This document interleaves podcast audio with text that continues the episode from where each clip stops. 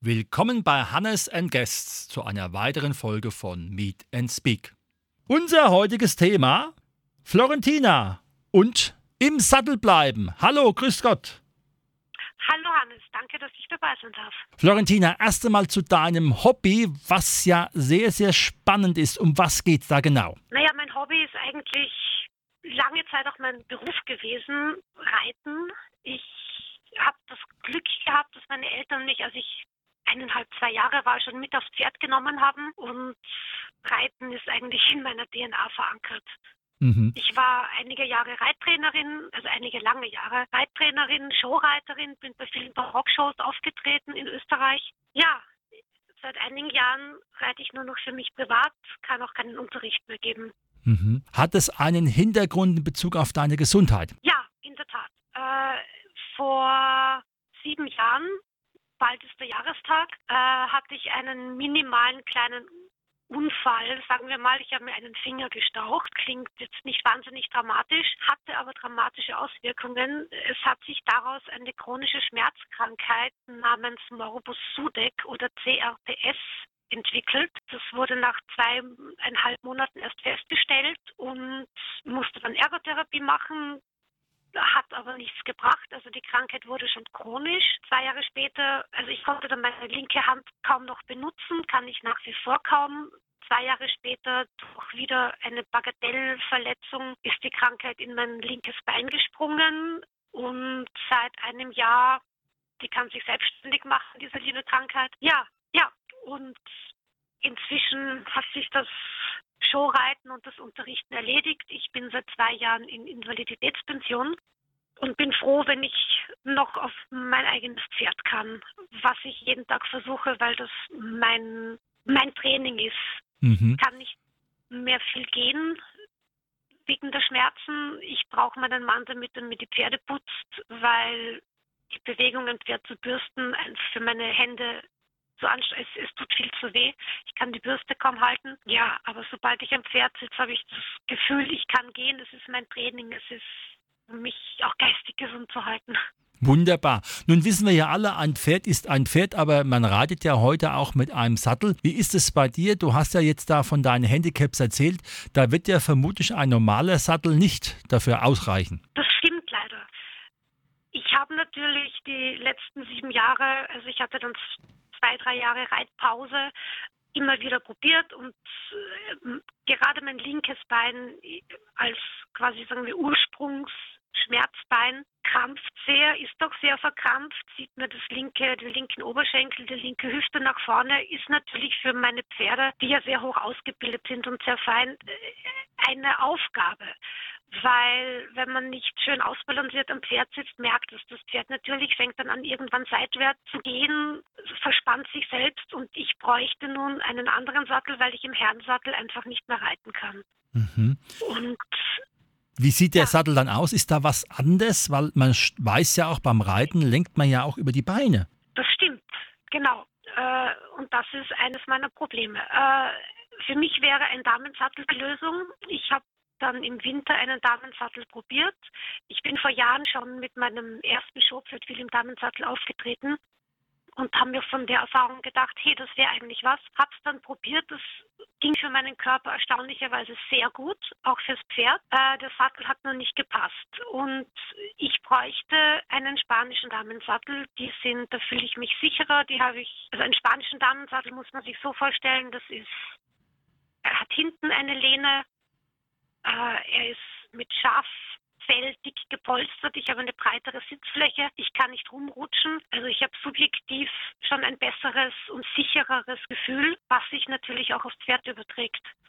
Mhm. Jetzt ist ja so ein Sattel vermutlich nicht ganz so billig. Was kostet er? Und natürlich, was ist auch dein Wunsch? Ja, sie sind tatsächlich nicht ganz billig, allerdings billiger als so manche andere Sättel. Zum Glück, äh, dieser Sattel würde 1800 Euro kosten.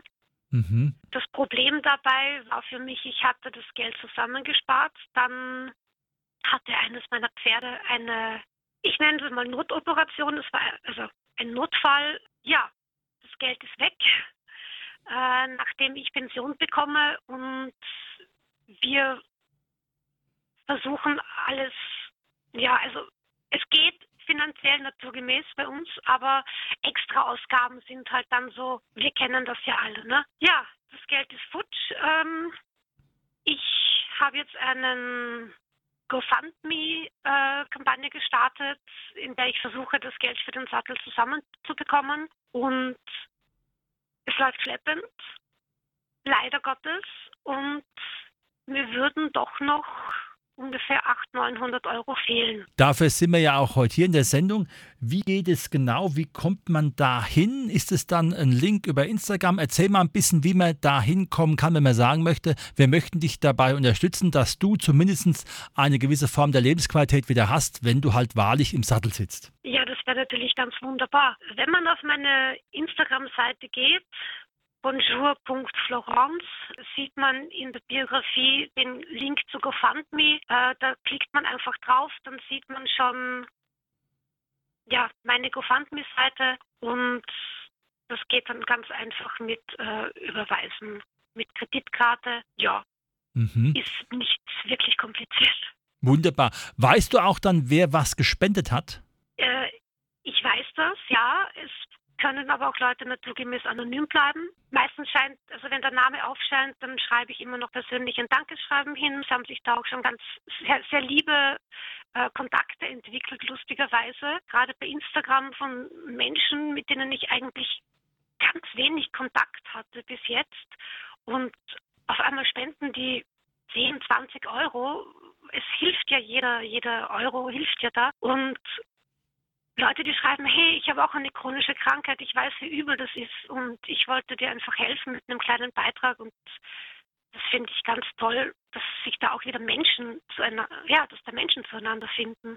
Mhm. Jetzt hast du ja eben von der Lebensqualität mit dem Pferd gesprochen. Du hast ja noch ein anderes Hobby, in dem du quasi in andere Kleidungen schlüpfst, in andere Rollen. Um was geht es da genau? Naja, ich habe lustigerweise war auch da meine Schmerzkrankheit die Initialzündung dazu. Ich habe mir nämlich gedacht, wenn ich schon leiden muss, dann will ich stilvoll leiden. Und meine großen Vorbilder waren immer die Filmdiven aus den 40er Jahr Hollywood-Filmen. John Crawford, Betty Davis äh, und äh, ja, all die wunderbaren Leinwandgöttinnen. Und ich habe mich dann angefangen mit 40er Jahre Vintage-Mode zu beschäftigen. Besitze inzwischen einige Kleider, Kostüme aus den 40er Jahren, ebenso Hüte. Und ich habe begonnen, weil das ist natürlich alles recht teuer, äh, haben einfach begonnen, das selbst zu schneidern. Ich hatte vom Schneidern gar keine Ahnung. Weniger als null. Also meine Handarbeitsnote war verheerend. Und wenn mich meine Handarbeitslehrerin jetzt sehen könnte, dass ich mir Kleider, Hosen, Röcke, Blusen einfach so in zwei, drei Tagen nähe, ja, da wäre sie, glaube ich, sehr verblüfft. Mhm. Und das ist halt auch eine Leidenschaft, die du noch leben kannst. Ja, natürlich mit Einschränkungen. Mhm. Es ist ja nicht jeder Tag so, dass ich mich schön anziehen kann und für Fotos posen kann oder gar in die Stadt fahren kann. Ich benutze seit fast vier Jahren einen Elektrorollstuhl, weil das Gehen eben nicht nur klappt über kurze Strecken, ein paar Meter zu Hause, ja, das geht, aber alles ein bisschen länger geht nicht. Und wenn man meine Instagram-Seite anschaut, ja, das sieht natürlich alles toll aus. Da ist sie aufgetakelt, die Florentina, und äh, hat ein tolles Kleid an.